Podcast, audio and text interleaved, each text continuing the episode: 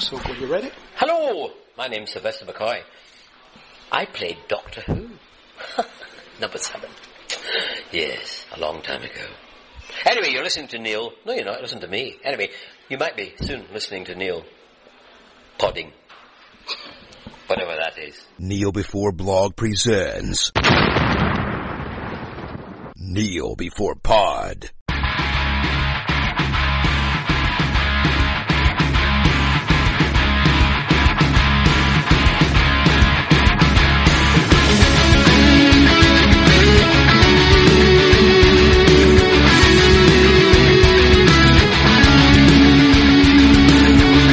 Hello, and welcome to another action-packed edition of Kneel Before Pod, the podcast that makes everyone say, I've never heard of that.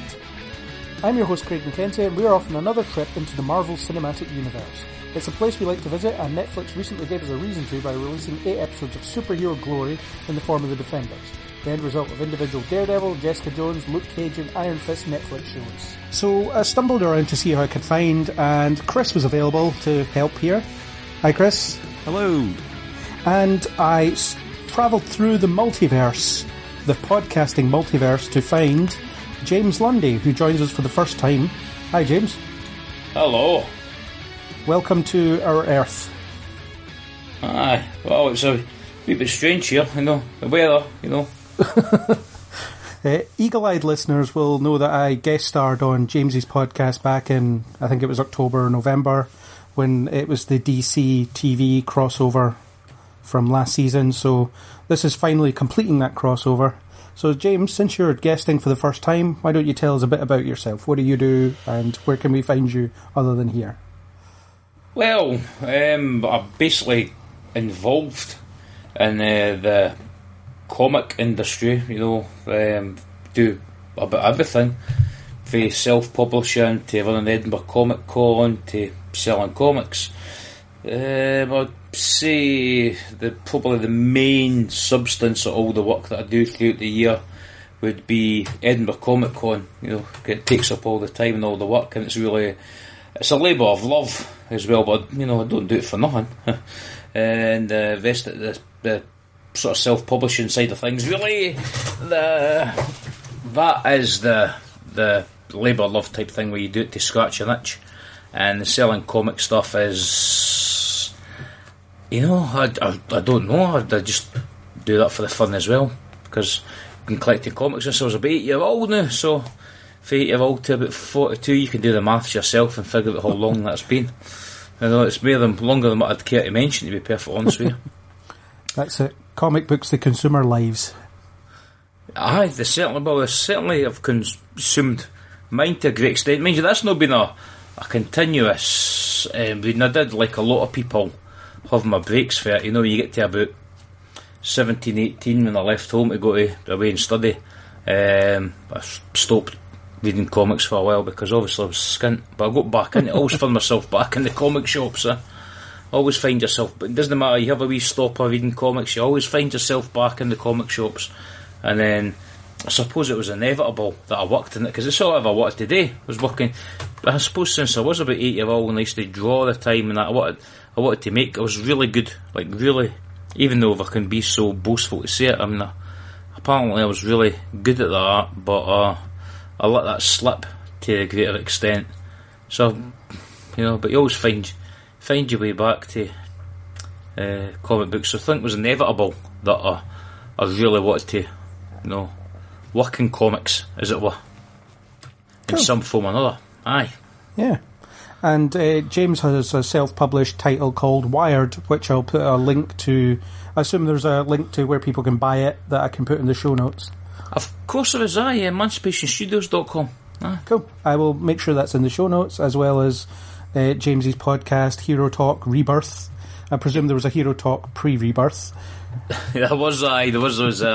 There's a normal Hero Talk show, and we recorded it for a good few years, and due to various things our lineup changed a little bit, just because people's work commitments outside of it, and also I think we just wanted to do something a little bit fresher and, you know, start again, and like iTunes being iTunes, for some reason or other, because we'd left it a while, they had killed the link.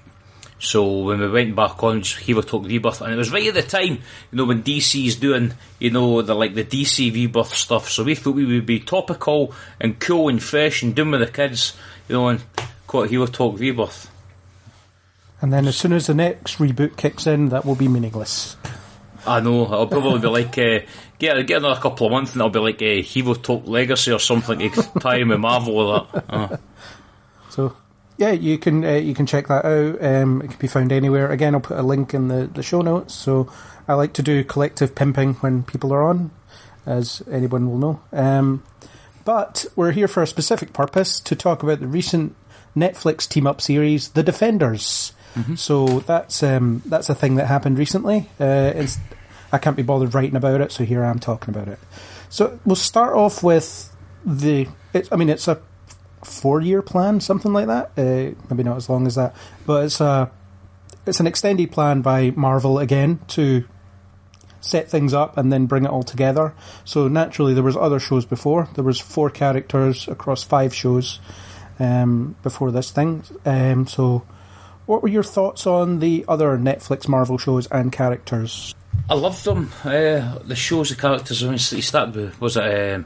You've had Daredevil, you've had Jessica Jones, you've had Luke Cage, you've had Iron Fist, and then all the Defenders.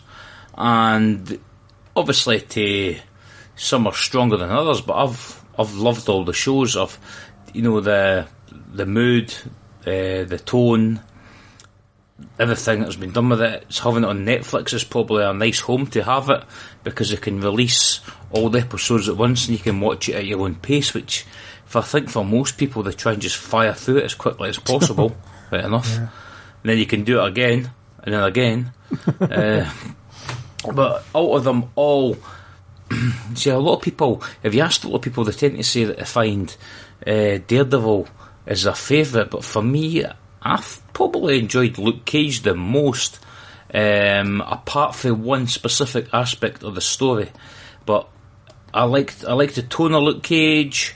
I liked his approach, I loved some things like the specific, probably my favourite scene of the whole thing is when he walks into the store and he meets Method Man, and he's like, "Ah, it's you," and he's like, "No, man, it's you." So he was more impressed with me, Method Man, Method Man was meeting Luke Cage. So that was up to me. And then you get the end bit when they're on the video and he does that sort of wee rap about Luke Cage. That was, I just kind of set off for me. It was good, because I love soul music and I love proper hip hop. I don't like some of the stuff these days because it's crap. But that's just but that's probably Luke Cage, probably my favourite show out of them all. Probably the weakest might have been Iron Fist. I didn't dislike it to the extent that a lot of people were kind of, being down on it. Because I'm old enough to remember the fact that there was nothing like this when I was younger. So youngsters these days, they don't really care how good they've got it. I remember standing. I've found myself standing in line at conventions, and there's been some folk younger than me, and they're moaning, caring about some things within some shows and some films, and I'm like, "What are you talking about?" Says Ken. I mean, you at least you've got to watch it. You're lucky little so and so. Fair enough. Didn't get me wrong. I mean, there has been some atrocities out there in terms of the films. Like you've got your Ghost Rider movies. But the second Ghost Rider movie was utter crap. The first one was watchable. Then you've got I don't mind the Ghost Rider movies. Oh my god! Even the second one.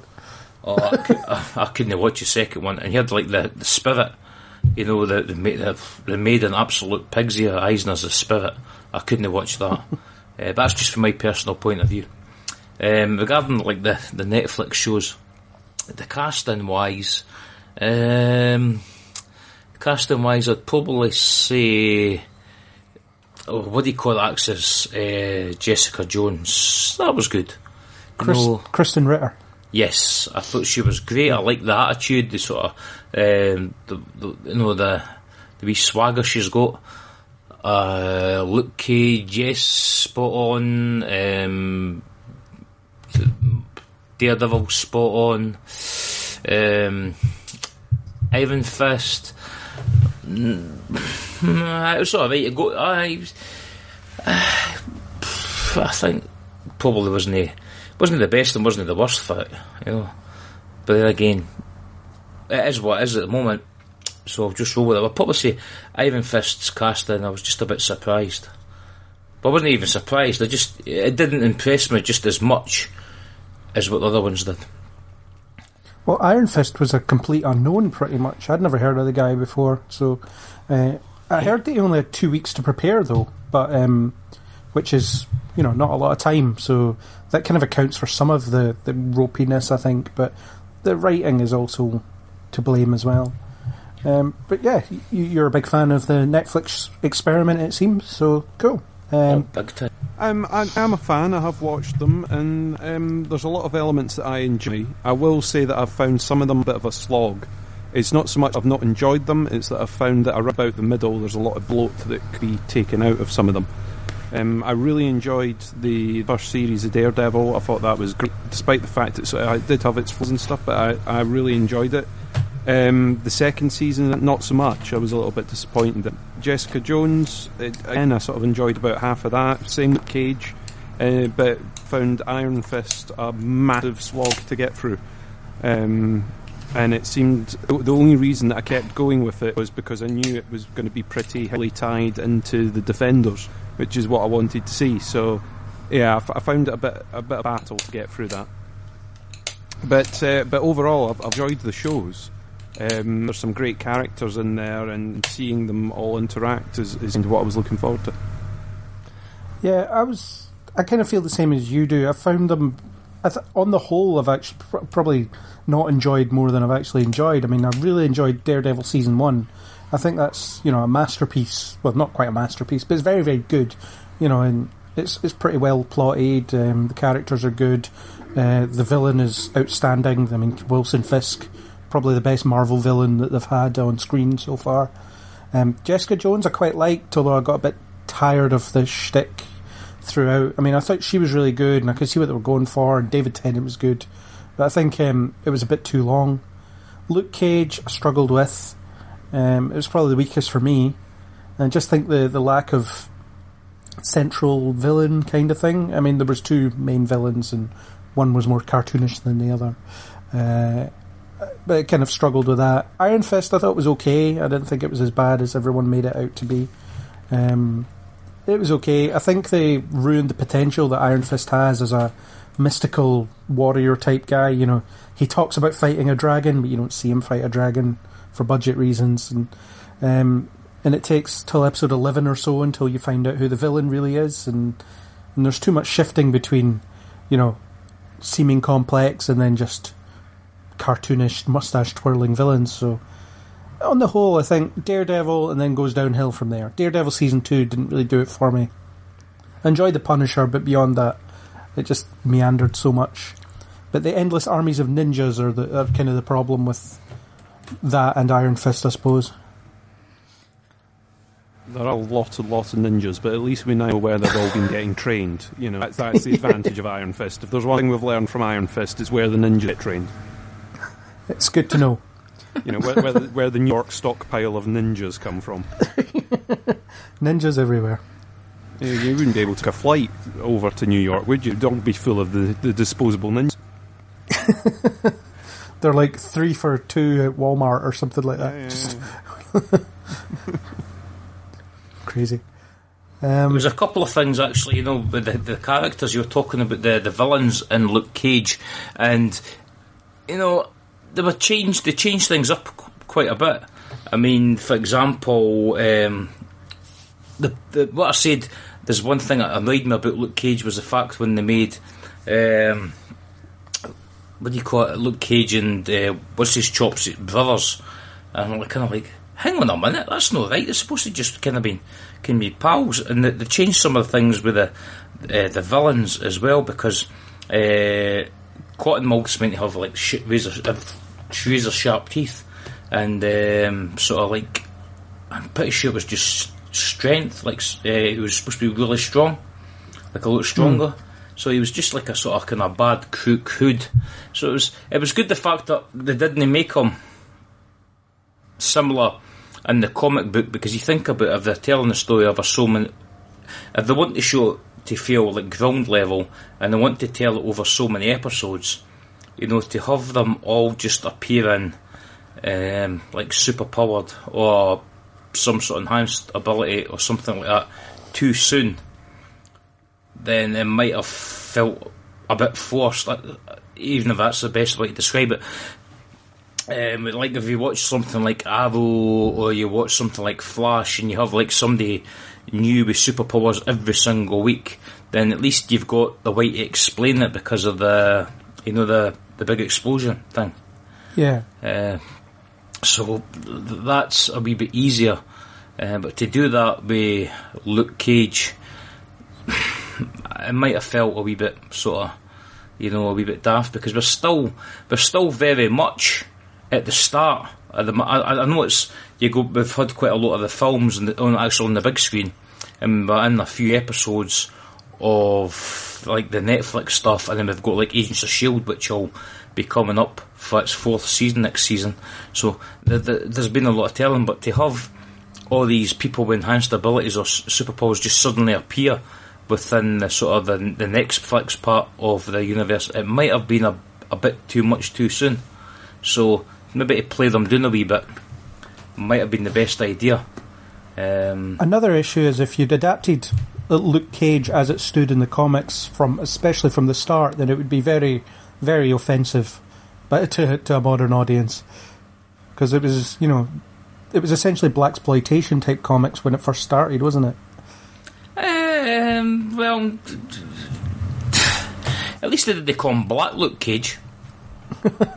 No, he was called Power Man. He wasn't called Black Power Man. So I mean, at that time there was a lot of the heroes, like you had Goliath, and so there was like the guy who could obviously grow like Goliath, but they called him Black Goliath. He had Black Panther, yeah. and no, DC's Black Lightning and all this. And I'm like, mate, I'm no blind, pardon my language, can I swear on this podcast? I think it's nasty, but it's like, we'll, you know, I'm not blind, you know what I mean, I can use my own two eyes, I can the colour of his skin, you didn't have to put that in front of it to call his title, you know what I mean? You know, I mean, like Black Panther, oh, is there another character within the Marvel Cinematic Universe called Panther, is there? Is there a White Panther? No. I didn't think so. So that, to the time, was, that was a wee bit kind of strange at the time. But looking back, I suppose so. See, there's a lot of things with the sort of like blaxploitation or I suppose I never ever really read it as such, in terms of the characters, you know. Certainly the costume that he wore in the comic books, and that, yeah, you really are happy that they kicked it into touch. I mean, they've kicked it into touch anyway in the comic book, but on screen it would just look stupid. Yeah, well, they have his costume in an episode in Luke Cage, don't they? Or as close to it, they've got the tiara and everything. Well, aye, they've got it's more like a sort of nod to it, yeah, than a costume. It's like, you know, he's breaking out, so it's, yeah, he's got that thing on his head and he's this and that.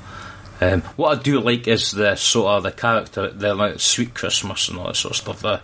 You know, the characterisation, that's cool. Yeah, I do. Yeah, think done well in making the shows sort of stand out from each other, either via the music, you know, and the use of music in them, and the way they've managed to sort of find the characters pretty well as well, despite the fact they're all, you know, they're all meant to be in this very, very tight community together. You know, I know it's New York and a city of millions, but they're all in a very dense, you know, area of the city. So it's great they managed to sort of split everything up and make it seem nice and different. So yeah, I think they've done well with that. Yeah, and yeah, it's certainly it's probably the more unique visually speaking type thing in the Marvel Cinematic Universe, because, you know, the films, for as much as I love them, they all kind of look the same.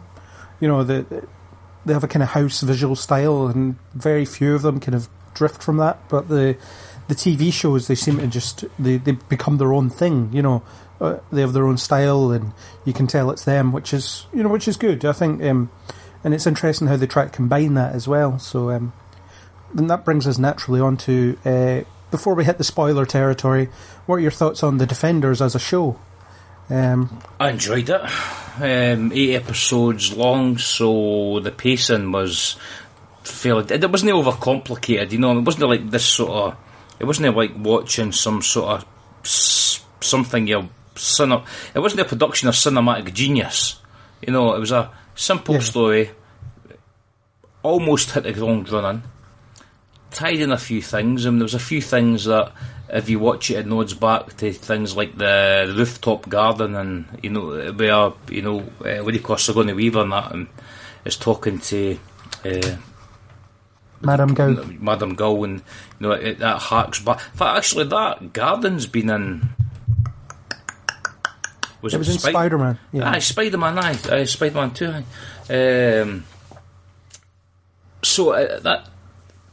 That was quite cool to see that getting used again. But I mean, some of that stuff. The story with bringing Elektra back, that's fine. Because I'm wondering actually. See, I'm wondering because now in the comics and actually in the Ben Affleck movie, which was quite real, he had Bullseye, killing Elektra, which has been right. Of course, the comics only been about for like how long? Spoilers for a 30-year-old comic. Aye, or a 20-year-old movie. Well, there you go. Which incidentally, director Scott I loved, by the way.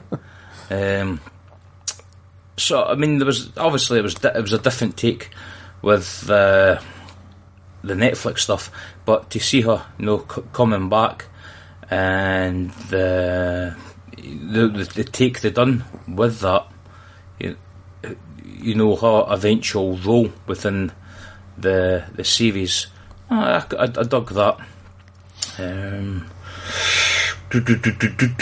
It was lovely to see Turk show his face, because that's him being in loads of the Netflix shows, by the way.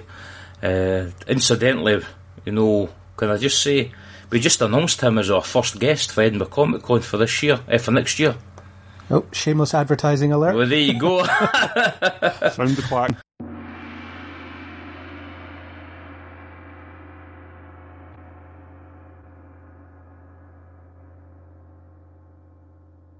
Aye, that's it. Aye. It wasn't even graceful, was it? I'll just shove that right in there. No, but it's cool because Tuck was one cool character because he was a completely useless villain, and the way they've portrayed him in, he's had associations to loads of people, to Kingpin and to other people in the comic books, and he has he's been. Right, now, in the comic book, this is something I always wondered, and I'm going to ask him, try and get an answer to him when I see him next year, unless we see something beforehand. But, you remember when Daredevil was getting his suit made? Yes. Right, well, there was a cameo, or an Easter egg, just in the corner. There was a Stilt-Man suit. Well, there was a Stilt-Man, there was the legs for the Stilt-Man armour. That's what it was. You could see it plain as day on screen. And I'm like, alright, Stilt-Man armour. Now, Turk wasn't the first person to wear the Stilt-Man suit in the comics, but he did wear it. He was useless, by the way, but he did wear it. And just like any other Stilt-Man, really. I think the recent Stilt, actually, the new Stilt-Man's actually a woman, I think, and she's got like these telescopic arms now as well. But I don't think I've read much with her in it. And also used the Mauler suit, which he's seen in Luke Cage. The suit that, flipping Diamondback. I was trying to think. He's the his thing about his other name. My brains went absolutely completely mental.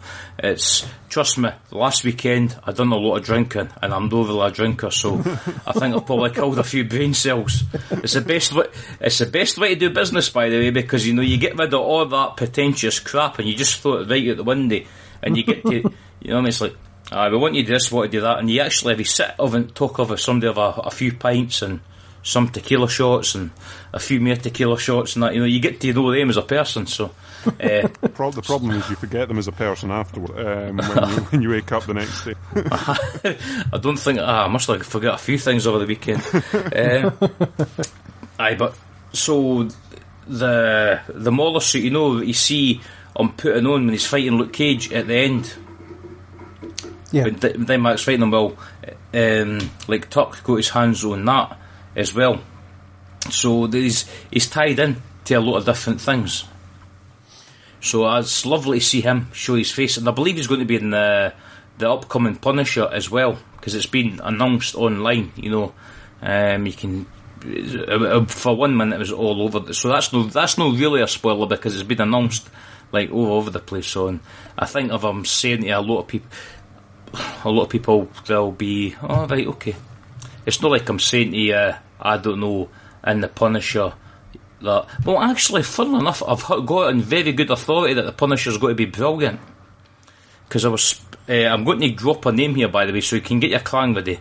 I was, you know, well, you answered, Craig. You contributed, didn't you? When I says to everybody on Facebook, I says, what was everybody's opinions of the like the Marvel Netflix shows? I did, yes. Right, so, and well, one of those people, and I'm not going to say who's who, but one of the people was Jonathan Ross. And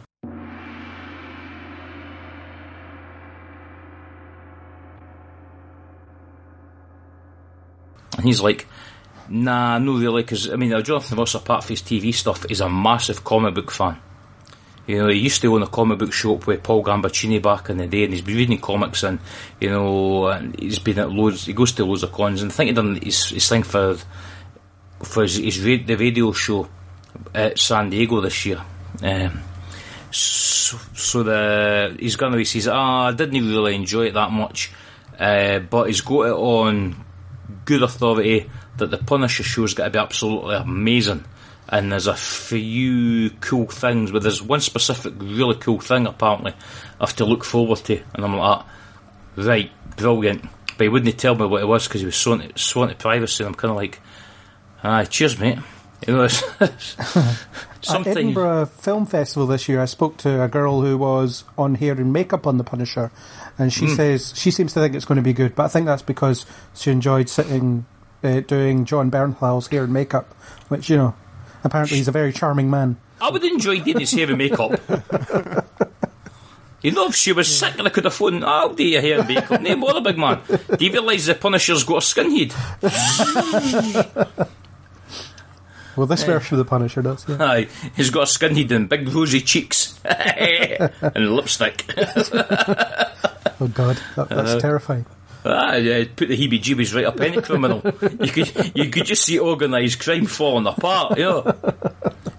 Yeah, because they're scared. They're probably too busy dying, killing over laughing, you know. They're laughing at, the legs have gone. Oh.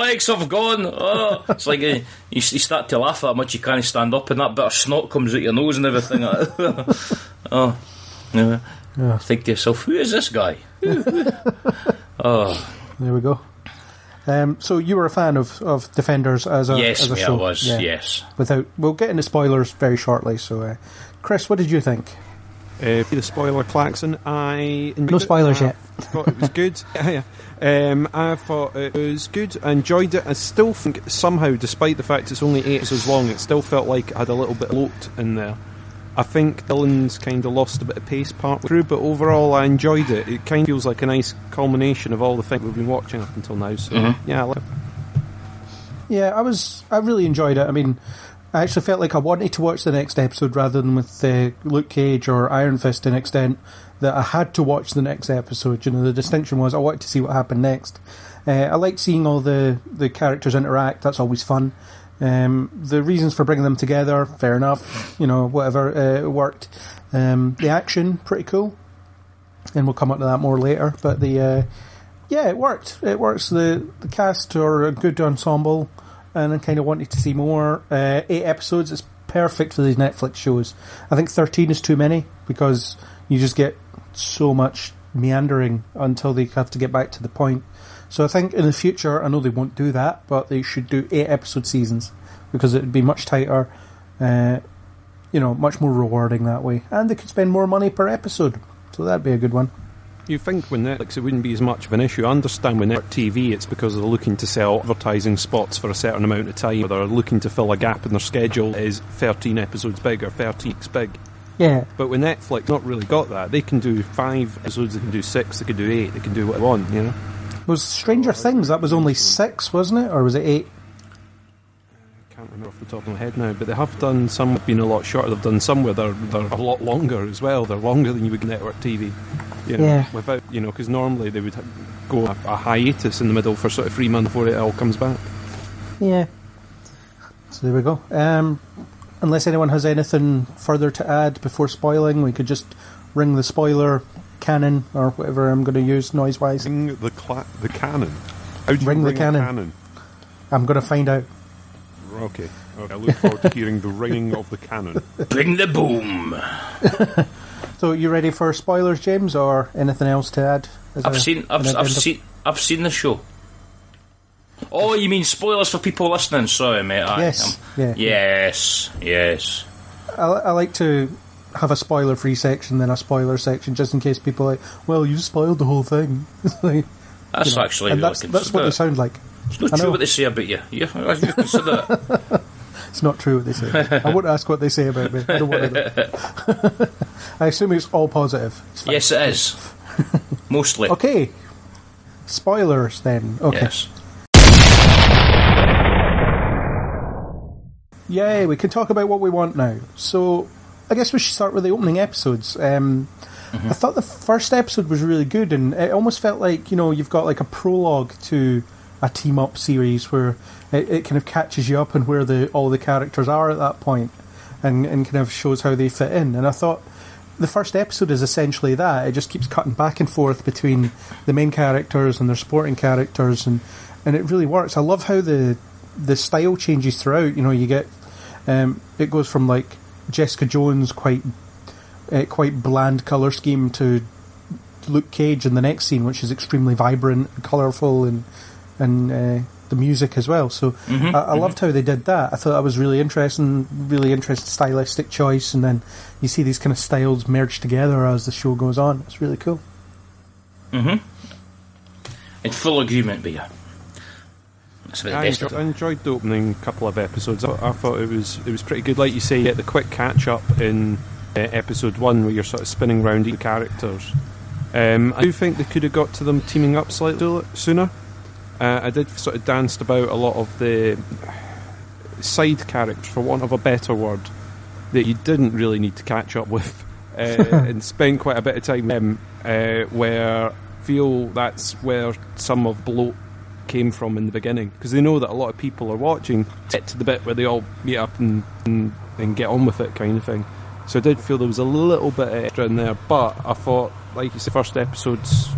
get a catch-up and try and summarise everything. It was good, and it seems tonally that they've changed some of the characters, they've sort of upbeated them a little bit, and they've sort of ironed out some of the creases from the programme, so I thought that was good. And Iron Fist has had a haircut, a much-needed haircut. Shot back and sides it there. Must have been the same lass that was doing the makeup for the Punisher. Could have been, it might have been. Maybe. Can't remember her name, but yeah. That was a strange conversation. Never mind. Also, yeah, I guess the first crossover was Elektra fighting Iron Fist, although it wasn't insanely clear that it was her at that point, I suppose. But then you had Foggy as Luke Cage's lawyer, which was again a nice touch. It's, you know, you might as well, especially since Hogarth's law firm are interested in all these kind of events, so they'll try and keep close to them, which is it was really cool just to. You know, see Foggy also had a haircut. That's right, he's looking all sharp now that he's a high-flying, high-earning lawyer. And the first well, it was a fight, wasn't it? It was Iron Fist versus Luke Cage, which I thought was pretty cool.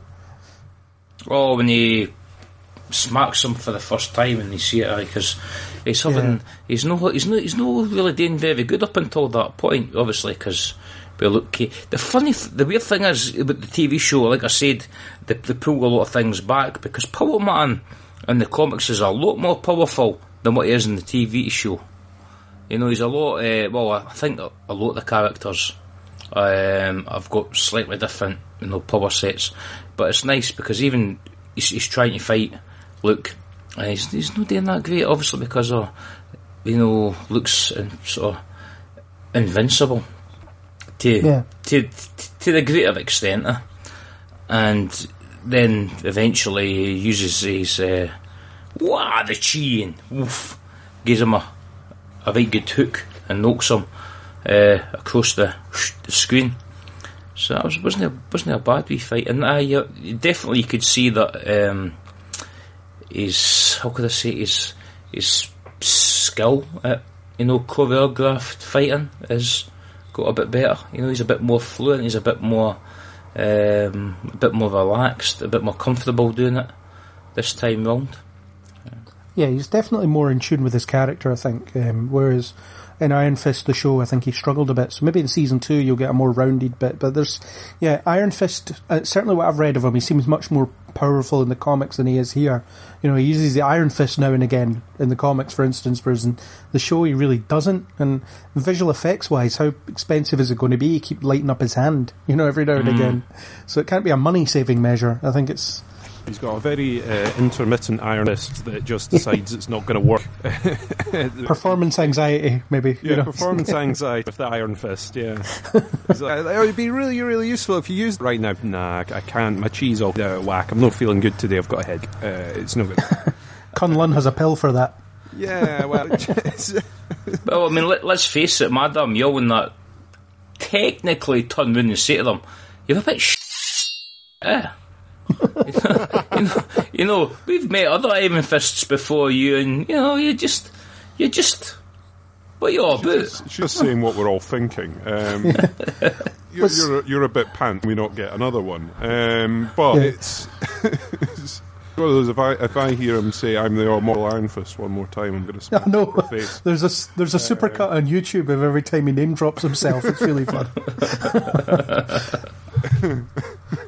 Yeah, but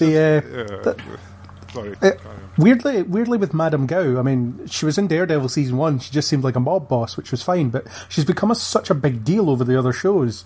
You know, well, certainly in Daredevil season 2 and Iron Fist, I forget she's not in the other ones, but it's weird, she's like a Jedi now. I was going to save this for later on when we're talking about the villains, but I think she deserves her own spin-off. Seems like a badass. No, she started the revolt within the hand years and years ago. Now there's the spin-off that you want. And I like how they solved the problem of who's going to fight the old lady, and they made Jessica Jones do it because it's like a woman hitting a woman kind of thing, just to just to stop people from kicking off about that. Because someone had to hit the old lady, you know, it might as well be Jessica Jones. You see, there's something quite strange about Jessica Jones fighting ninjas, because she's not got impenetrable skin. I mean, she's really strong, and I think, well, she can jump far, but I think in the comics she can actually fly, if I remember rightly. Intermittently, but yeah. Yeah. So it's like you think to yourself, hanging on a bit, fighting ninjas. You know, hand-to-hand combat's not really. This guy's been trained, you know. Well, as you know, one ninja is really threatening, but 1,000 ninjas are just henchmen. They're just useless. One of my favourite lines from the show was her turning round and saying, "Am I the person around here that doesn't know karate?" That's right. I just howl, because it was like everyone around is throwing shapes and doing everything, and she's just there having to throw at people. Yeah, that's what I thought. If you gave her some body armour, and then she'd be really deadly, because she was just ragdoll folk over left, right, and centre. You know. Okay, ninja, really? Here, have some of this. Or at least teach her how to fight a little bit. No. Yeah. I find it weird that, you know, as soon as Luke Cage mentions that he fought some guy with a glowing hand. Claire was like, oh, yeah, I know that guy, I'll introduce you. But all the way during Iron Fist, there are points where it's like, she could have been saying, I have people that can help you with this stuff, I'll introduce you, instead of this whole, you can't go off on your own and do this, you know. It's really weird that she picks now to start introducing people rather than earlier, when she would have made more sense. Ties them all together. I mean, yeah. I expect at some point during Iron Fist she would mention Daredevil, because it's the person, you know, she mentions a lot, oh, I have a friend, I've dealt with these people before, you see what they did to my friend. At that point, you're like, why don't we turn to the friend who's from before for some advice and information? But that never happens, you know, out of convenience purposes. But yeah, it is one of those. Go, oh, finally, we're gonna draw them all together. Yeah, I genuinely cannot remember every single thing that's happened in every show up to this point. But is there not one point where somebody turns around and goes, "Why don't we just get the Avengers?" Not in these shows. They're weirdly funny about mentioning the Avengers in these shows, like. Jessica Jones almost acts like they're swear words that they can't refer to. You know, they refer to them as the big green guy or the guy with the shield or whatever. Right. Because they probably wouldn't know that. They probably wouldn't know that. They probably aren't called the Avengers, you know, as such. But they were called the Avengers, actually, but, you know. I think it's Ant-Man where he says the first thing I think we should do is call the Avenger. Yeah. Right, okay. Aye. I think it's in that one, yeah. But... interesting thing is, because when I was first watching it, I was thinking the earthquake thing, that is surely something the Avengers would be keeping an eye on, because it's such a very strange earthquake. But then I remembered, or I had it said to me, that in Spider-Man Homecoming, it's mentioned that Tony Stark has things that he feels are below the Avengers' pay grade. So it is mentioned that the FBI and so on and all other authorities are looking into the earthquake. So maybe Tony Stark thought, this isn't anything to do with us, we'll just leave it. So...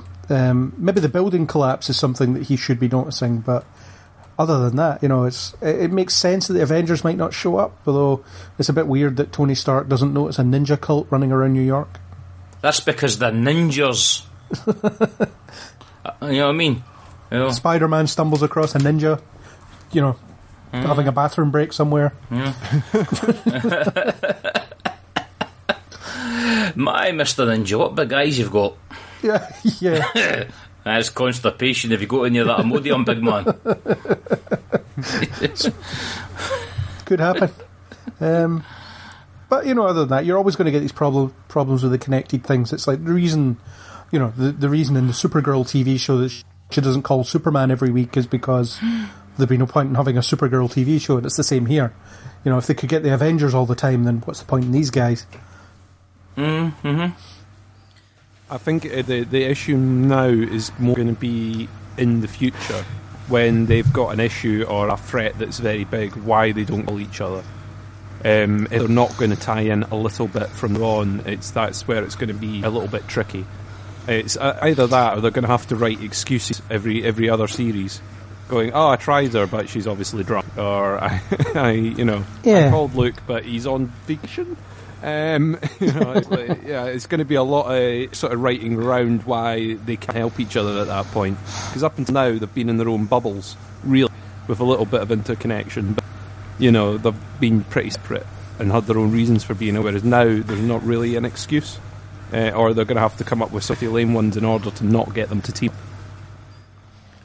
Yeah, and I mean, I could understand that Jessica Jones just doesn't want to be involved in stuff. You know, she's not bothered. So that answers that from that perspective. But yeah, the rest of them, they seem pretty up for it. Iron Fist wants to team up with everybody. You know, he seems to. I actually quite liked his arc about the whole. You know, he's just a kid, as Colleen says, he's just a child looking for his family, and he kind of found one in these other superheroes, and so I can see how he would want to just play with others all the time. I mean, like Luke Cage and Power Man and Iron Fist, that was a brilliant comic series. And then, like, they formed Heroes for Hire, and there's the hints, because they start to get that sort of buddy thing going on when they're chatting, they're building up a bit of a poor relationship during the Defenders. So you're like, Heroes for Hire, which is absolutely... Oh, and Heroes for Hire, where there was the modern incarnation as well, and this made me... I mean, I know I might be jumping forward a wee bit, but it made me giddy. Now, really, If you ask me about real life, I probably would never squeal like a little schoolgirl, right? When something, no, if some lassie loses a arm, I probably wouldn't be going, hee, but I thought to myself, yes, Misty Knight, because you know, Misty Knight in the comics, she's got the sort of like robotic arm, which yeah. She gets in the comic for Stark Industries. Now, there might not be. I can't. I was going to say you might not see Iron Man or Tony Stark or anybody like that, you know, in the Defenders sort of Netflix shows. But then again, you know, he was in Spider-Man. That was the cross stuff. So, nah, you've maybe got a reference. They did say that the people in the hospital were going to help him, and that you know Danny Rand of Rand Industries owns that hospital. So they probably have technology used in that hospital from places like Stark Industries, so yeah, that'd probably explain. Stark, or say it's from Stark, and or it could be Danny funds it. Yep. Or it could be a Rand Industries robot arm as well. Who knows? They were using hammer tech in Luke Cage. Could be that. It could That's be. Right. It doesn't as long as it's a robotic arm, it doesn't really matter where it comes from. I don't think. That's the kind of detail that's not necessary, really. Product place will be a Dyson. Find these TV shows somehow. Yeah, Dyson are now in prosthetic arms. Yeah, could be. She has a vacuum cleaner attachment, which is, you know, kind of sexist, but whatever. And if I remember right from the comics, there was a Colleen teamed up with Misty Knight quite a lot. They were Daughters of the Dragon. Is that what they were called? Mm-hmm.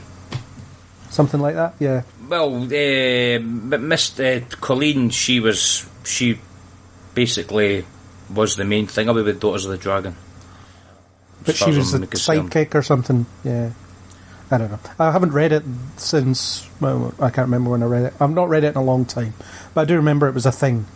And Colleen was actually the most interesting thing about Iron Fist up to a point as well, I think.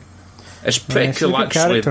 It's pretty cool, actually, that the clothes she's got on is really her suit uniform, but it's no push. Just a white hoodie kind of thing. Aye, yeah. It's done in such a way that it's believable again.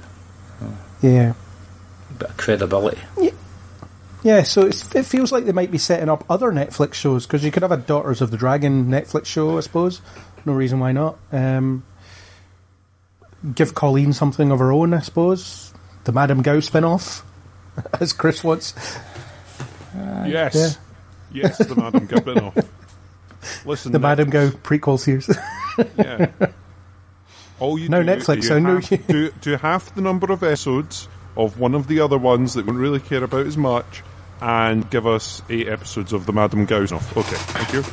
That is my problem. Half of the people of Earth. Yeah. Netflix, I know you're billions in debt, but you know what's another few billion? That's good debt. It's good debt.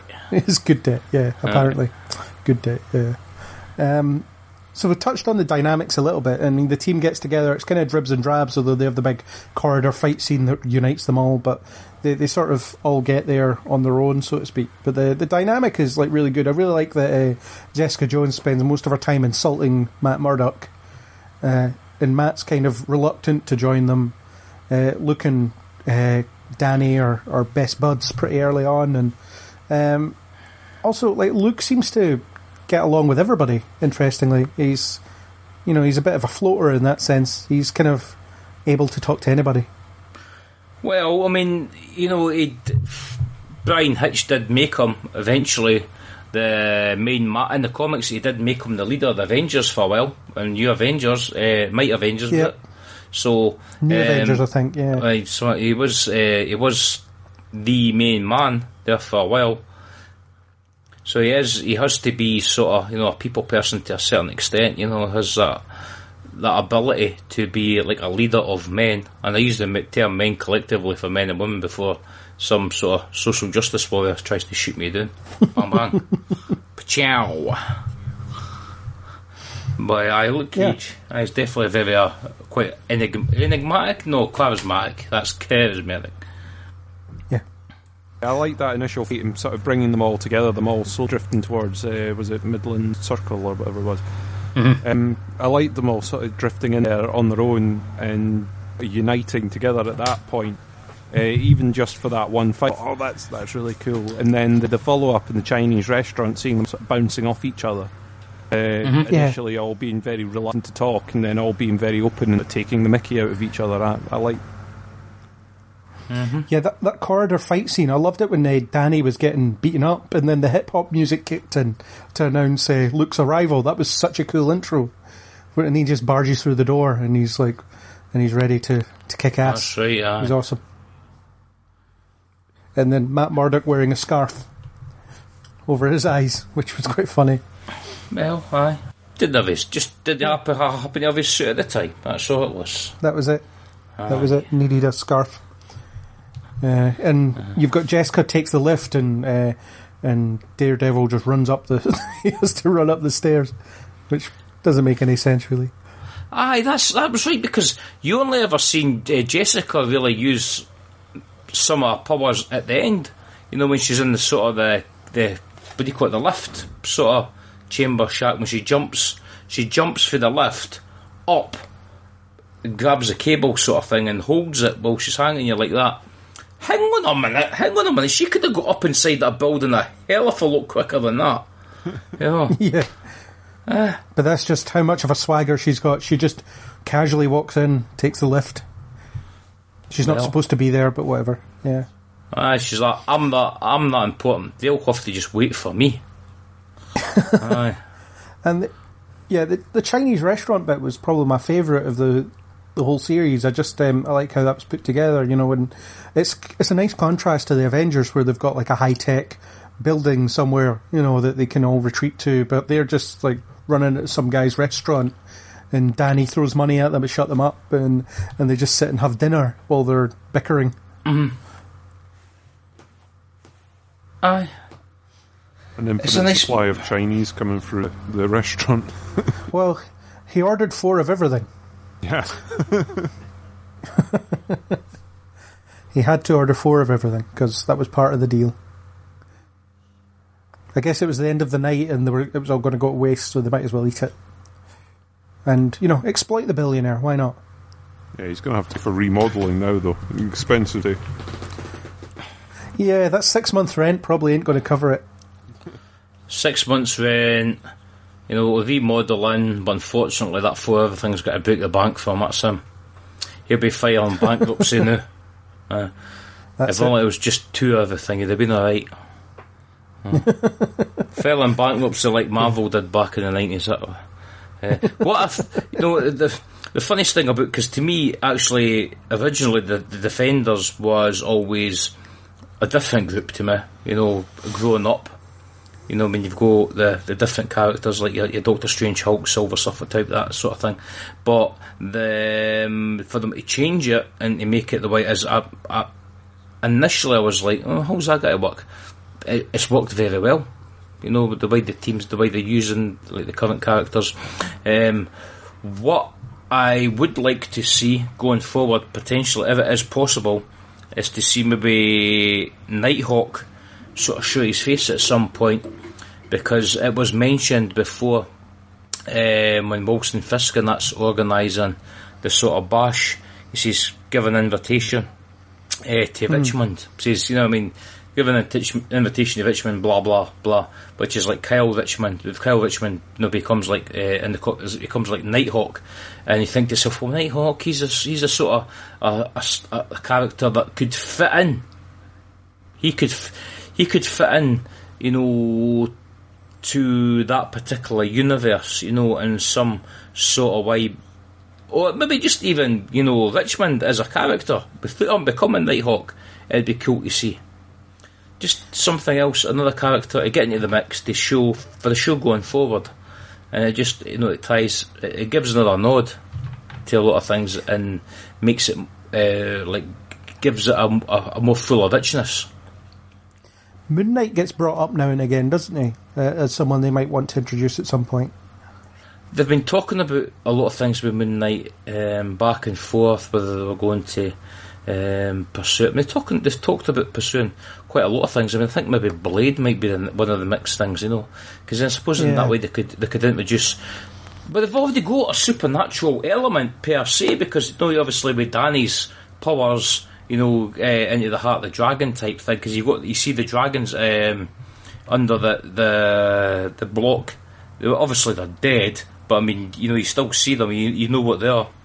So I mean, there's that sort of like supernatural element, you know, which, you know, you see like some of the characters, you know, they've come back to life, and like Madam Gao's power, she's like fighting. You know, she's not really. It's more like a sort of. She reminds me. Her power is more that kind of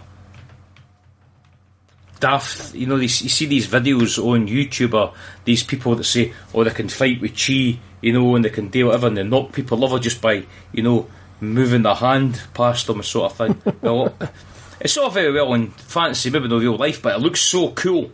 It looks so cool when you see it on screen in fantasy, you know what I mean? It looked, you know, when you seen her fighting and she's, you know, using that sort of, almost like a G-force to boomf, push things. I think it was like, did she know, like, move out a car with it at one point? Yeah, there was a dumpster or something. And aye. Maybe a car, yeah. So that's cool. It was her sister's car getting towed, so she took it off the tow truck thing. Yeah, Jessica did that, yeah. But you see them all fighting, and so there is. It would fit in really, I think, well, and it probably give us further things like having the sort of the vampire maybe element and the supernatural element, and you know, we know that we've got like Ghost Rider and the other, and sort of the non-Netflix stuff, but it's like, you know, the Agents of S.H.I.E.L.D. stuff, which is still technically the same universe. Yeah. So Blade, I think, would fit in for future stuff. Pretty sure he would, big time, very easily. Yeah. I can see them. I can see many characters that they could introduce. Some of the cheaper, more fisticuffy type guys, rather than the big effects guys. So I don't think we'll get Miles Morales on a Netflix show anytime soon. But you know, someone like Blade who just has a sword, he'd be all right. And a motorbike. Teeth. Aye. Yeah.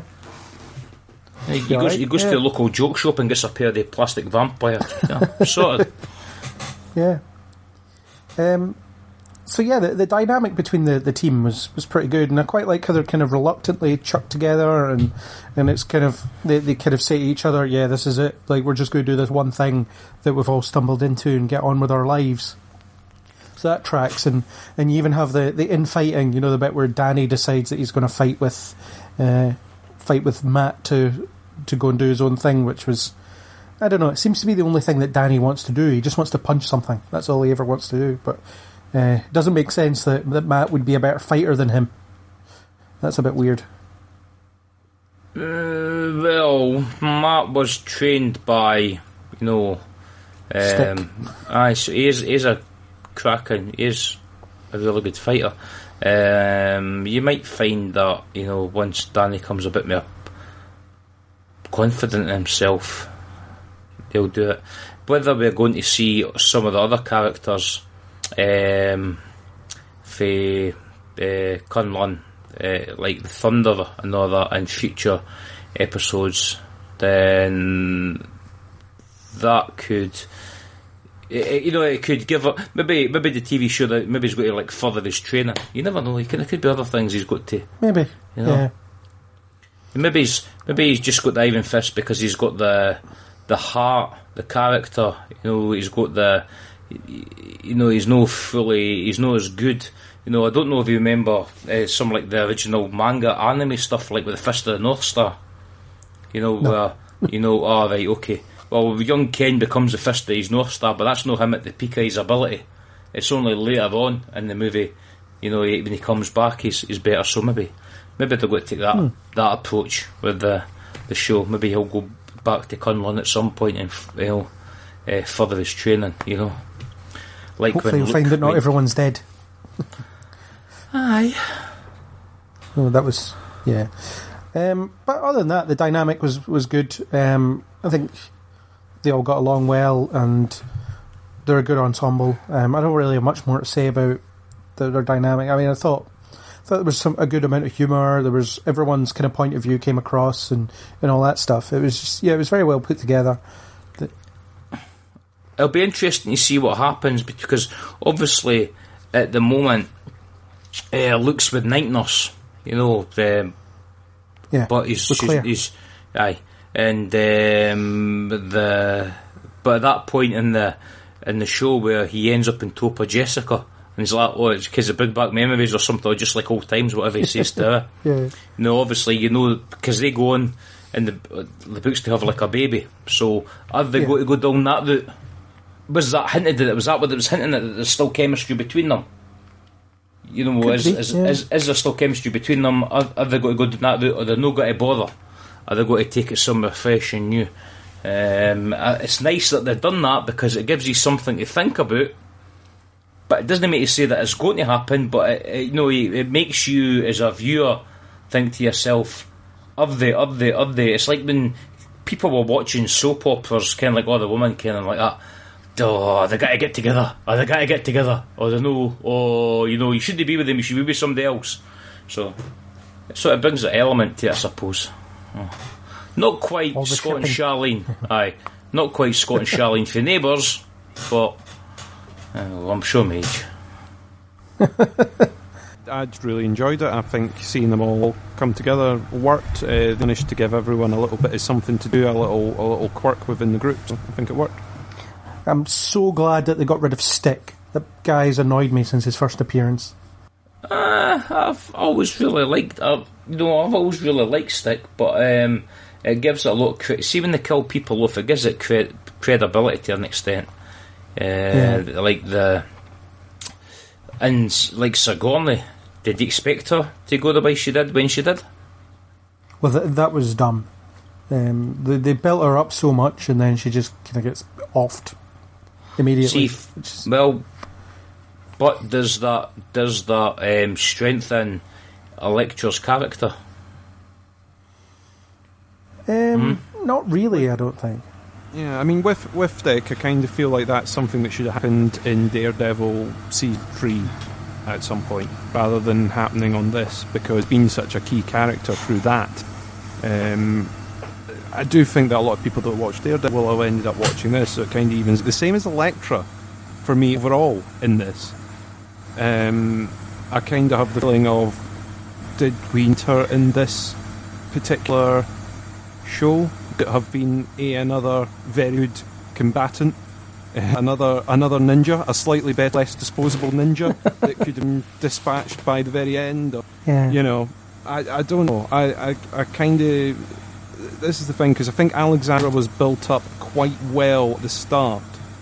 As much she never seems like a proper threat, they went along the same lines as they did with Wilson Fisk in Daredevil Season 1 of showing that she's in a vulnerable position and is trying to fight back and claw back at a time to try and get her bit of legacy done so that she can go on, you know. So I kind of felt it was a bit of a shady way that she went out, you know, in the middle of a speech about unity and how she's going to live on, you know, then the knife comes through. Though I don't know, did we see her head getting chopped off or not? We see Elektra chop her, go for her neck, so yeah, I think so. Alright, okay. Yeah. Mm-hmm. But yeah, Elektra could have been anyone for all she was. You know, the only thing they played with her specifically was her connection to Matt, which, you know, eventually gets him, well, maybe not killed, but definitely not killed. I think we're saying probably not killed. Yeah. Well, considering you see him alive, aren't you? Which is kind of my issues with the tail end of this as well. I was going to mention it later on, but the fact that we him alive at the end kind of spoiled it for me a little. I was like, could you not just left it there and then put something happened at the beginning of Daredevil, you know, rather than, I suppose everyone would know, alright, he's alive, but also his... Well, you'd be kind of suspicious, you know, if you start to watch Daredevil Season 3 and you're going, I wonder if he's still alive, Well, I actually thought his death didn't work in that sense, because it was supposed to be this big emotional thing, but in the back of my head I was thinking, they start shooting Daredevil Season 3 quite soon, so that's not going to happen.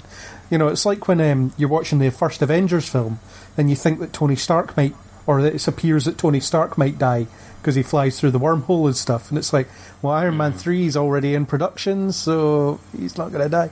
You know, it's like almost that problem. So I think if they were going to attempt to kill off a character, it would have to be someone who's not quite as prominent as, say, Daredevil. You know, it would be maybe... See you later, Stick. Yeah, well... I'm glad he's gone. It was also pretty clear that Stick would betray them from the first minute, and he does it like twice, essentially. You know, he does it all the time. Yeah, that's all he does. He comes along, he gives you very little information, betrays you, and does something else. Although, to be fair, his idea was smart. It's like, they can't get hold of the Iron Fist if I kill them. Yeah, you're not wrong. Yeah. And, yeah, we really need Iron Fist to punch this wall. You know, it's weird. Yeah, so what I do, I'll fight her next to the wall with my fist, which is now working. It's not worked any other time, but now that I'm next to the box, it's not supposed to be open. Let's go for it. All he had to do was not turn on his Iron Fist, and then it would have been fine. Yeah, or walk backwards, and she would have to walk forwards, and for he wouldn't hit the wall. Yeah. Yeah, but no, I do agree with you about Elektra. There was, you know, I quite liked some of the stuff they did where it was like, this isn't actually Elektra, this is... You know, this is something inhabiting her body or whatever, and then they reveal that it is actually her, and she's, yeah. Mm-hmm. And but then again, there's very little that could be done with it. I think the return of Elektra was more a Daredevil season 3 thing. Maybe having her as a villain throughout Daredevil season 3 would strengthen that. But and they may still do that. She may still turn up in season 3. We don't know. But I think she was somewhat wasted, other than, you know, being a competent person to fight against. The rest of the hand were pretty worthless as well. Madam Gao was pretty awesome. Alexandra, she was pretty awesome, but the other three, not so much. Well, see, I don't even know this is the other one. I don't know why they brought back the guy from Iron Fist. Is it that Bakuto? Yeah. Is that the one? So they brought him back just to kill again, and I was like, if you just started it with them being dead and not there at all. They were worrying about their mortality. They have been worrying about their mortality more if I had died in Iron Fist, you know, rather than having him back there simply to add an extra ninja. It was to give what's-her-face somebody to fight, you know. Well, then you don't have what's-her-face running away. You know what I mean? This is where we talk about the bloats. Like, oh, well, we've got to have that guy in, otherwise he's got nothing to do. All right. So don't have her and don't have him. Done. Although I think giving Colleen something to do is really good. You know, Colleen's good. So. Yeah, well, I think she's a good character and everything, but when you're trying to sort of spin extra bits around the plot and dropping characters and then not give them much to do simply for the point so that you can lop off head a bit later on, I've already seen them defeated in battle in the first instance. And who was the other guy? You know, the one that Stick said pulled Nobu's strings. Does that mean we couldn't get the actor who plays Nobu back, so we've got this guy instead? Is that Murray? Okay, Murray Kami? What was it? Marami? Is that the one you're talking about? Yeah, and then there was the other guy that was the guy in the white. Survived. We presume that Gao and the other one have survived. Yeah. And you know, the other ones are gone, so he's going to pop up somewhere else now, you know? Yeah, well, the other guy got his head chopped off by Stick, so he's gone. Yeah, we know that one's gone. Sigourney Weaver was offed by Elektra too soon, so that's her. Yeah, and the other guy, Bakuto, or whatever his name is, got decapitated by Colleen, so yeah, so there's two left. Before taking off Misty's arm, yeah. Yeah, so there's a couple of fingers left. Which is, you know, but I was confused because it sounded like they had more originally. So they start off with 5, which is a hand, but it sounds like they got rid of a couple. So I'm trying to work out who had sort of 7 fingers in the original bit. It was like, or the name only makes sense once they got rid of the other 2, and then they did a restructuring program. You know, maybe dragons have 7 fingers. Ah, well, they could be. I don't know that. Hang on a minute, there was something funny, right? Now, when Colleen Wing gets cut, right, how did they heal her again? They put a bandage over her midriff. Right, I suppose, because Danny couldn't... They did not show you before that, you know, What's it? Hang on a minute. Wait a minute. Yeah, he can heal. Poison bore, but I don't think he healed. Really, he just did the poison thing. I think he healed the actual wound.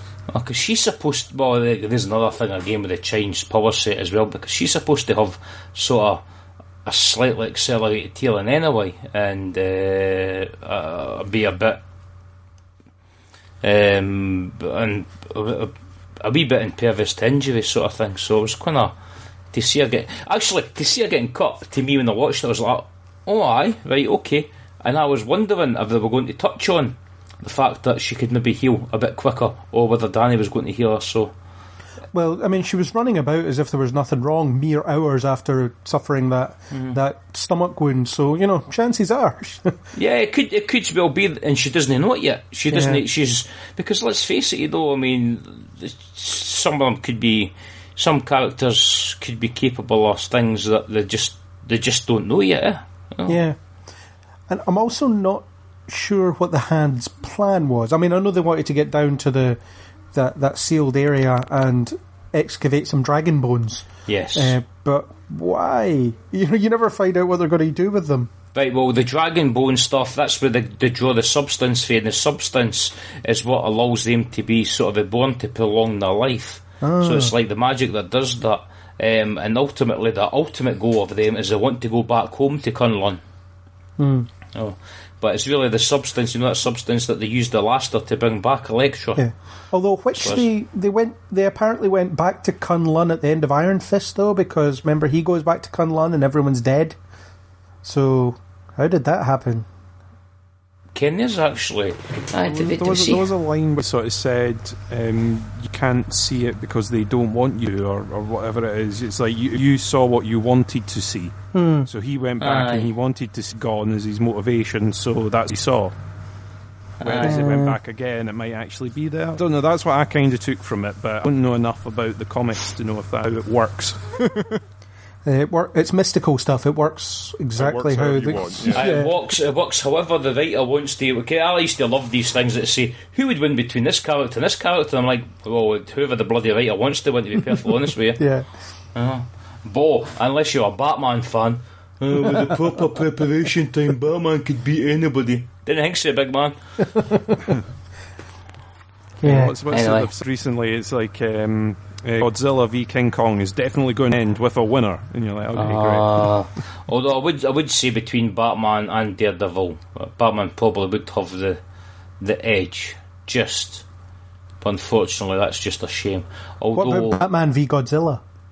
Ah, well, there you go. With the proper preparation time, you know. Well, I'm sure Batman would have a giant bat Jaeger thing, you know, like in Pacific Rim. Jaeger. Godzilla repelling. This before. Why don't you use this all the time? How do you hide this in the cave? Have you got that Godzilla repellent spray? Nah, just got the shark stuff, mate. That's all. Doesn't work on Godzilla. But yeah, obviously you get a lot of these 1v1 type things in this show, you know, and and it doesn't really answer any question. I mean, you just know that Luke Cage can take a punch from Iron Fist, but Iron Fist can also hurt him, so Jessica doesn't really fight anybody. No. Also, the group shots, I mean, I know we're jumping around a lot here, but the group shots look, where Daredevil's in his suit and nobody else was wearing the costume, look really stupid. I mean, Daredevil's suit in these shows looks awful anyway. I think it's terrible. I think it's because he's the only one who's still got, to an extent, a secret identity. All other ones have pretty much been exposed. Everyone knows, yeah. Although when he's cutting about in the police station after Elektra's captured Danny and stuff, and he's like, yeah, I'm just their lawyer. It's like, no one's buying that, mate. Nobody's going to buy that. At this point, that's why I said he's still got sort of a certain identity. I don't know how that would work after this, with the fact that, you know, he broke out the police station. It's like, where did you go after that? Oh, you know, I hid in a car. Actually, now you come to mention it, you know, Danny Rand wearing his original costume would probably be a bit stupid, but somebody did redesign him wearing a sort of tracksuit like outfit. So it's they do homage his costume in this. That'd be cool. You know, where he's in the last episode when he has his shirt open and it looks vaguely like his old costume. Yeah, So, you know... Well, they would darken up the colours and stuff, yeah, but I think... I think Daredevil's costume needs some improvement, though. It just looks bad. You know. It might end up getting a new costume.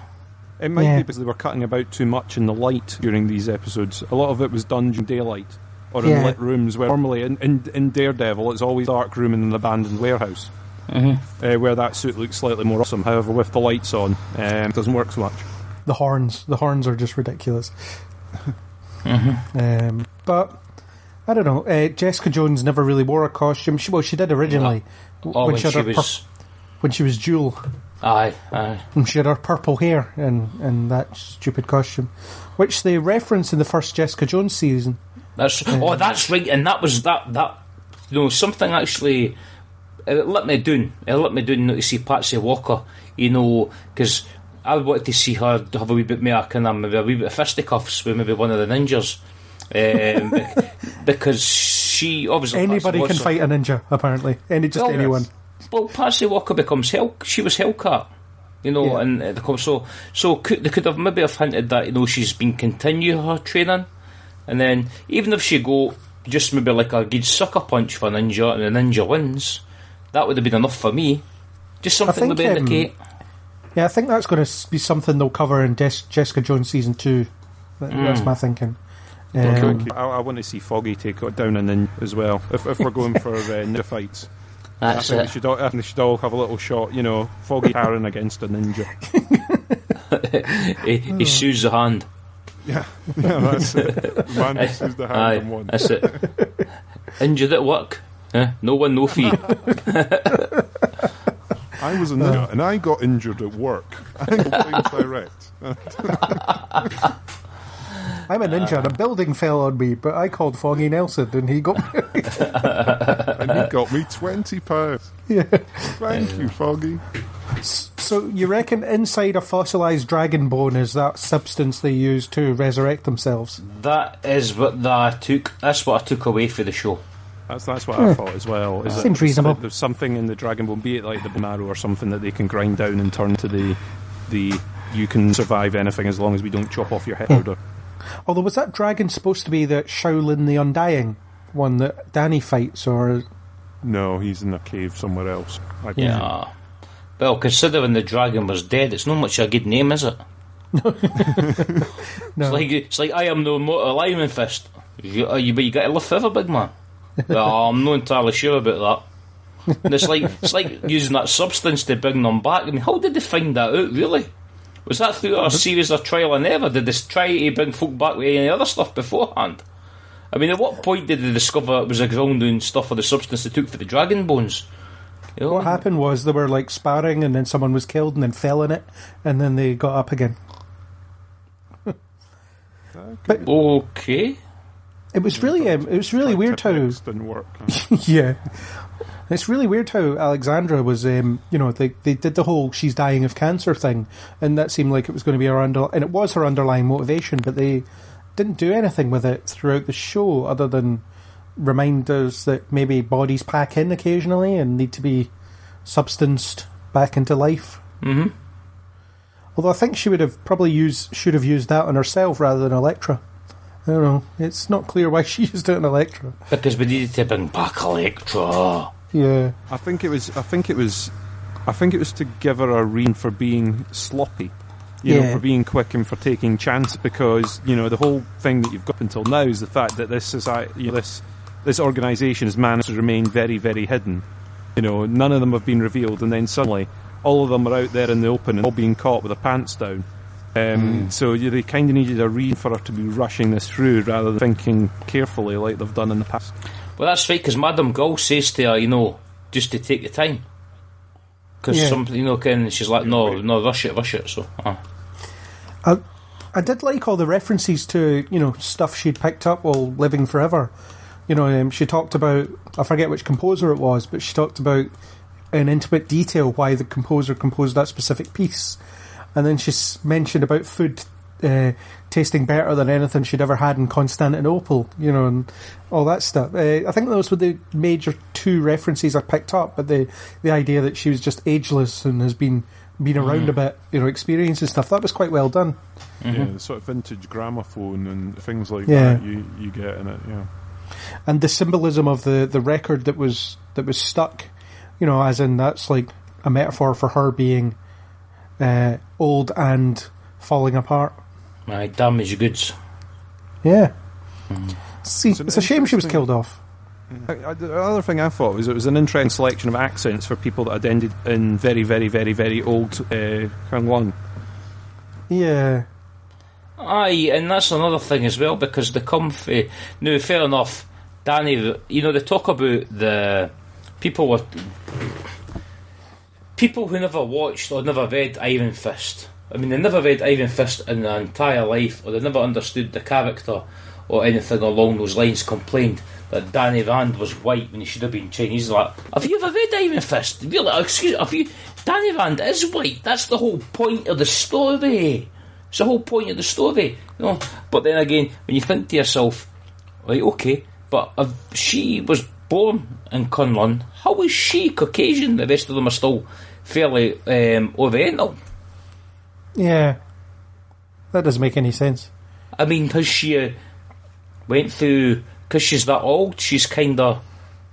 I mean, you could understand till when people maybe, like, through years of recreation, you know, procreating and that and everything, that their DNA might change and they'll, like, their ancestors probably look very different for them. But she's technically the same person that's been brought back to life umpteen times. Yeah.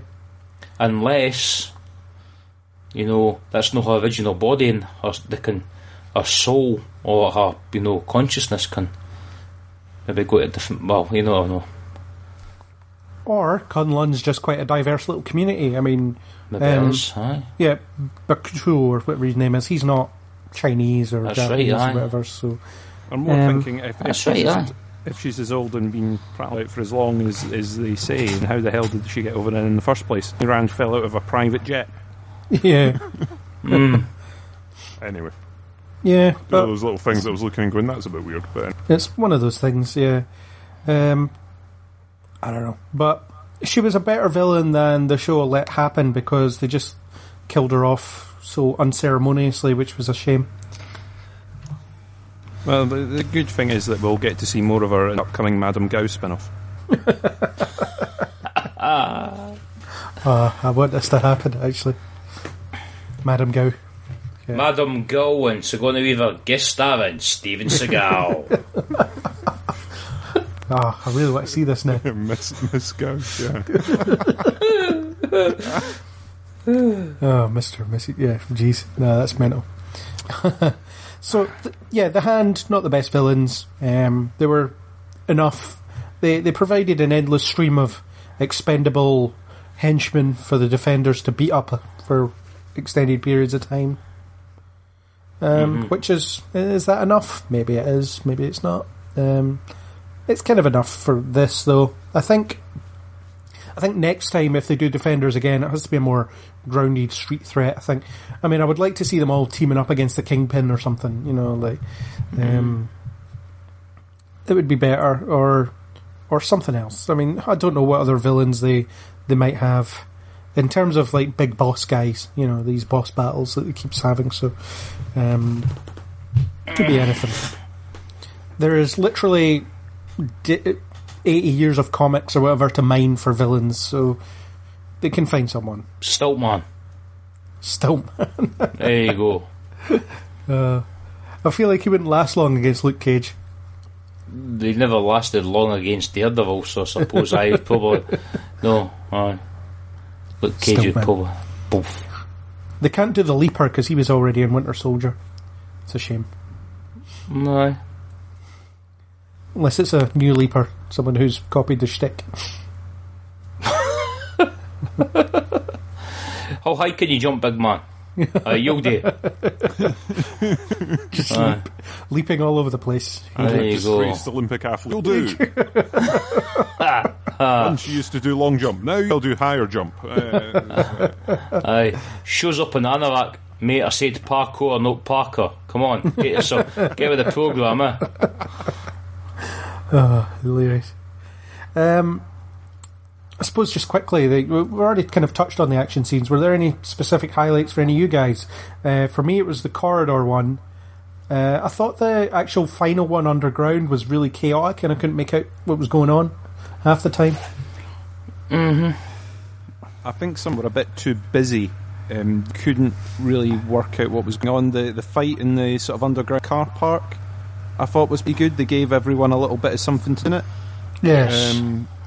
And yeah, I think that one where they all sort of meet in the boardroom, I think was probably one of the better ones. It seemed more choreographed than the others. Yes, aye.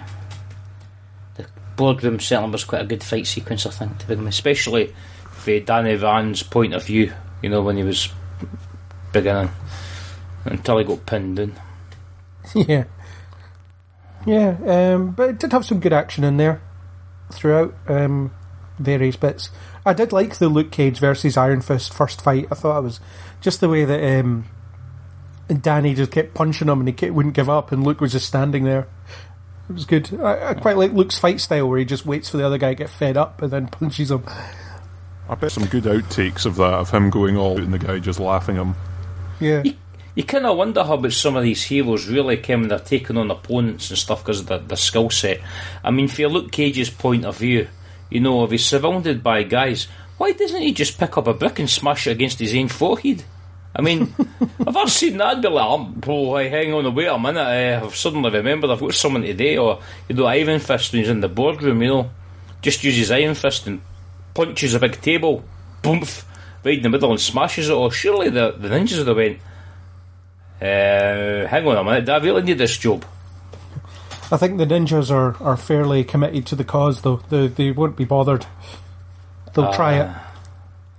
Have a go. One of the bits I kind of liked as well is when Danny and Luke both worked out that if he punches and they both punch each other with the Iron Fist, they get a nice big blast to knock everyone out. I thought that was neat.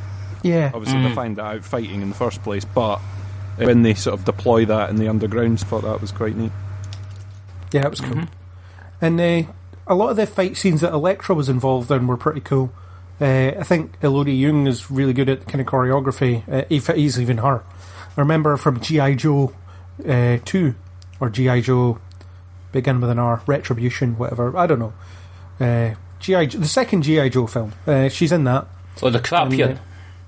I like them. I like them both. Oh, well, I was great until they edit it together and released it. It was a brilliant film until they released it. The second one's the one with The Rock in it. Aye. Yeah, it's quick. I like them. They're good fun. But she's in that, and she does some pretty cool choreography stuff there. Again, I don't know if it's actually her, but still, Elektra was put to good use, even though she wasn't really Elektra as far as I was concerned.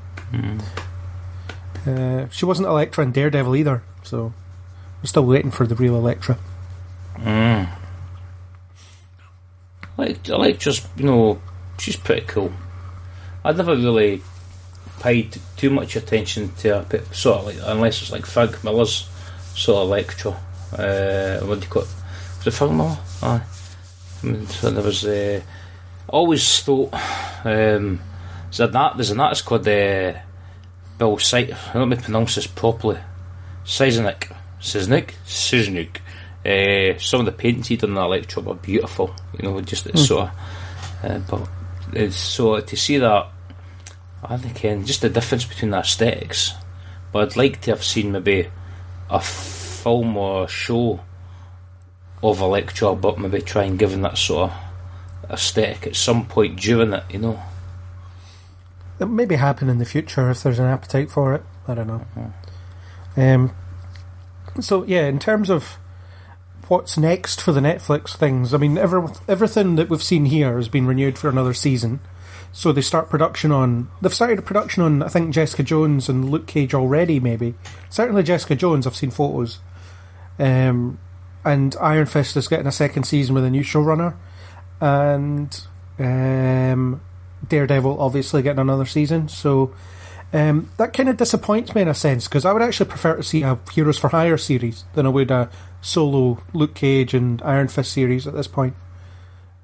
Although Heroes for Hire, Danny Rand's a billionaire. He would just do it for kicks, I suppose, just for the hell of it. You know, he doesn't need the money. Yeah, I don't know. See, the thing is, like Iron Fist, I really didn't enjoy that much, so I'm not particularly looking forward to seeing that again. And I don't know. It'll all depend. I always start these things out, and I'll watch a few episodes, and I'll see what I think, and then end up trudging through it, and then forgiving myself at the end. So I'll see what happens with these ones.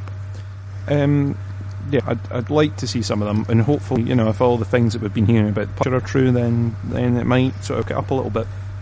Yeah, the Punisher's next, isn't it? So yeah, they've got Daredevil back in a decent place for this. On Defenders, he seems in a better place than he was in season 2, so maybe season 3 will be more along the lines of season 1. We can hope.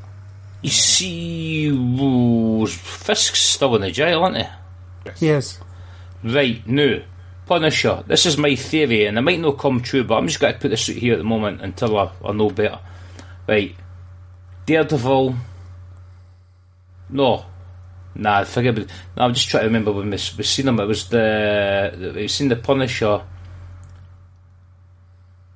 He was in the jail when Fisk was there, so the Punisher show's coming up. So perhaps at some point, the Punisher could visit Fisk in the jail. And we could maybe see Bullseye. So I've been racking my brain, you know, to think, because right, let me think, because we've got Turk, and that would tie in, you know, because I think it was the Daredevil, the Punisher story, where he went to see. But I think I'm kind of hoping that we'd maybe see Bullseye. It'd been quite nice if he showed up somehow in the Netflix shows. Well, Bullseye's got to turn up next, doesn't he? I mean, they managed to get through 2 seasons without him, which is remarkable. But I think he's got to be next, surely. Aye, it'd be good if he was like, if for some reason he's shows up or he's in the prison or something like that. I'd like to see Arcade. Let's do Arcade. Have Daredevil running through a giant pinball machine. Is Arcade, is he not tied in with the X-Men? I think he was a Spider-Man villain at first. It might have been. Give me a second. Chris, do you know who Arcade is? I have no idea. He's pretty awesome. He makes like all these themed death traps. Like pinball machines and all that stuff. He's a lot like Mysterio in some ways. That sounds fun. Yeah, which means we won't get it. Oh. His first appearance was Marvel Team Up Volume 1, Issue 65, which probably would be a Spider-Man story. Mm-hmm. It was Spider-Man and Captain Britain. Right, aye, yes. So I could easily show up and that could... I don't think he will, though. I mean, because that would be so ridiculous. I'd love it, but it would be so ridiculous. I don't know. There's plenty of Daredevil villains that we could see kicking about. I think the Punisher's going to have Jigsaw in it, though. They've suggested that. That's been suggested. You know, which is one of the only villains he has that comes back. Because he just tends to kill the rest. Yeah, pretty much. Apart from this guy. This one guy. He can't seem to kill him. Yeah. I'm kind of looking forward. What did you call the Punisher villain? The woman, the sort of gang boss, the in that had the. Oh, right, she. Her legs and arms cut off, but it turned out to be. It wasn't really her. It was clones. No clones, but people that looked like it was weird. They actually started to date to people to make them think that this gang boss was still kicking about. Bushwhacker? No. It's a female sort of gang boss that's prevalent in the Punisher stuff. Oh, Christ, man! I've only ever really read like Punisher Warzone and sort of some of the recent Becky Cloonan Punisher stuff, and also. When they released some reprints of the Punisher, and they reprinted it as like sort of UK comics back when I was a lot younger. And then when Punisher showed up, and a lot of other comics, and Punisher, Legacy Punisher Warzone, and some of the recent Becky Clone stuff, and that's really, in terms of the books, that only the sort of Punisher stuff that I've read. So some of the character names on this sort is prevalent in my head, but yeah, I'm cautiously optimistic about Punisher. I mean, I think it might be a bit intense for one season, 13 episodes of him, but at the same time, I'm kind of interested to see what they do with it. As I said, I'd rather see a Heroes for Hire series than a than a Luke Cage and Iron Fist solo series. Jessica Jones, I'll be interested to see what they do now that the shadow of Kilgrave is gone, because I think the last series was obsessed with that in a way, so I'd like to see her move forward and maybe become a bit more, I'm not talking about completely upbeat, but a little more upbeat. It seemed to have been announced to come back for the new Jessica Jones. I think he's going to be like... You don't know if it's flashbacks or something else. I think it's going to be he's haunting her, as in he'll... she'll be imagining him or whatever. A force ghost. Something like that, yeah. Why not? But Luke Cage, the other season will be whatever, so it looks like this Netflix stuff is hanging around for the foreseeable future, which is fine. That means there's always something to think about. Always something. Now, that's interesting, because Disney's going to be having its own sort of streaming service for the Marvel stuff, and apparently Marvel pulled out of Netflix, so I don't know how that's going to affect any licenses or what, any shows. I don't understand it, because I didn't even bother paying too much attention to it. It's staged, isn't it, until the contracts are up, and then it's all going to move back to Disney. As far as I'm aware, these shows are produced by Netflix, as in they produce them, so Marvel have only kind of licensed them out to Netflix. I could be wrong here. No, that's right. I they'll license it. They license, the characters will still stay with, But these shows essentially belong to Netflix, who make them. So, at the very least, might cause an issue for later down the line is them getting the rights to anything else. Because Martin just goes, nah, you're not going to have the rights to that, we're going to do it on the Disney thing. Yeah, but it's a big problem with this whole streaming nonsense. It's coming like the TV nonsense, isn't it? Where you have to pay thousands of pounds to different people so you can see everything. So people are just going to get turned away from streaming services because there's too many of them. Well, you only want to watch one thing on each streaming service, however you haven't paid £10 a month to all of them in order to watch TV. So exactly. It's basically going back to, the problems with Sky packages or subscription services. You're then basically, you're paying your £25, it's just you're paying £5 a piece to each of them rather than paying £25 to one person. Well, what you do is you just take a week off your work, use up the month's free trial, whack, watch the whole lot and just go, nah, you're all right, big one, just keep it. Or, go visit your friend who, has a subscription to Amazon Prime or whatever, and then... Yeah. Hi, I haven't seen you in a while. Is it okay if I just watch some TV for the next 14, 15 hours? Thanks. Aye, it reminds me of childhood. Right, big man, you coming out? No. Oh, okay. Are we just come in and play your computer? Yeah. Good times. So I think we've pretty much covered as much of the Defenders as we can. It's quite good, 8 episodes, quite lean, I wish the other shows were this short, actually, but never mind. So does anyone have any final remarks on the Defenders as a show before we wrap up? No, I think that's it. I'm sure I'll think it's an after we've stopped recording, but yeah, I think that's covered it. Cool. James, any final thoughts? No, nothing. I think I've probably covered what I had to say. You've certainly caused a headache for me in the show notes with all your references that I now need to Google and put in the show notes. You can probably didn't take, like I say, heavy alcohol at the weekend, so there's probably my new ones are probably firing off at tangents, and it might not be the best. Sorry, for listeners at home, Chris has just changed his name on our group chat thing as Give Gao a Spin-Off. That's I can just see an online petition coming on here now.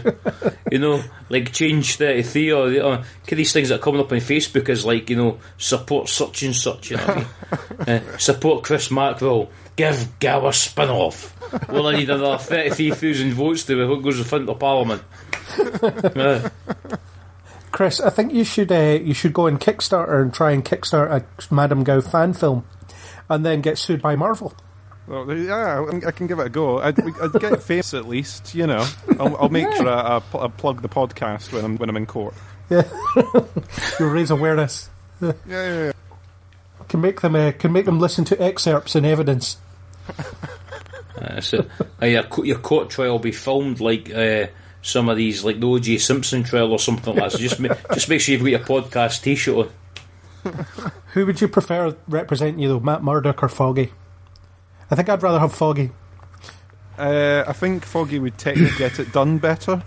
I think Matt would be better at doing the speeches, so I'll go for Matt Murdock. Fair enough. Closing rocks would be more epic with him. So, yeah, there's a question to leave on. James, who would you rather have representing you in a court of law? I have absolutely no idea. That's a good point. No, I have no idea. Foggy. Just because I want to be opposite. You said kettle and I'll... You know, anyway, there you go. You say black, I'll say white. There you go. And Craig wants Karen. Yeah, but that's for another reason. She can report on it. She could report on it. You know what I mean? Well, she could tell everybody what's going on, you know. Because as Daredevil Season 2... Yeah, as Daredevil Season 2 tells us, all you need to do to become a reporter is stumble into a news office and start working for them, whether they want you to or not. That's what we learned from Daredevil Season 2. I'll tell you what, I'll represent myself because it doesn't matter, because my boss is a kingpin, right? He's just bought the jury, and he's told the judge that if they didn't let me off, he's going to release some sensitive files about him. You know, concerning a plastic bag and a satsuma. I think I'll have Madam Gao represent me. That's a good enough one. That could be the spin-off. Madam Gao, defence attorney. I'll have Jessica. There you go. I'll have She-Hulk. Jessica Waters. Aye, because she's a fantastic lawyer. So Jennifer Waters. That's what I said, did I know? You said Jessica. I meant Jessica. See, I'm getting Jessica Drew and bloody thing about... see that? I need to go. It's only a hobby. There you go. Sorry. Well, there you go. So, Spider Woman could be out there doing something. I don't know. She could have a Netflix show. I don't think she'd be too expensive. There you go. Can you climb up a wall? Aye. Yeah. There's a Venom Blast type thing. Well, then again, what version of Spider Woman? I'd be Jessica Drew. Kind of. Yeah. Mm-hmm. They could even do she has a kid and she's a parent thing. They could do that. I don't know. I'm just spitballing here. I hope Marvel are listening and want to want to commission me for ideas. I'm available. Mm-hmm. Yeah. Anyway, I think we should wrap up there. So, James, thanks for guesting, crossing the boundaries of universes to guest on the podcast and complete the crossover that's been 8 months in the making. Absolutely no problem at all whatsoever. Yeah. I've got no idea why there was such a time delay, you know. It's not your fault, no mine. I'm not taking any responsibility for that. It's always my fault. I remember the Kingpin's my boss. Yeah, I'm not going to argue with a henchman of Wilson Fisk. It's just not going to happen. Yeah. And Chris, as always, pleasure to talk comic book nerdery with you. Thank you very much. Thank you. Here endeth the podcast. Thanks to YouTuber nstens1117 for the supplied music. If you enjoyed what you heard, then don't forget to subscribe on iTunes, YouTube, or any major podcasting app. Tell your friends too. Don't forget to join us on the next Kneel Before Pod.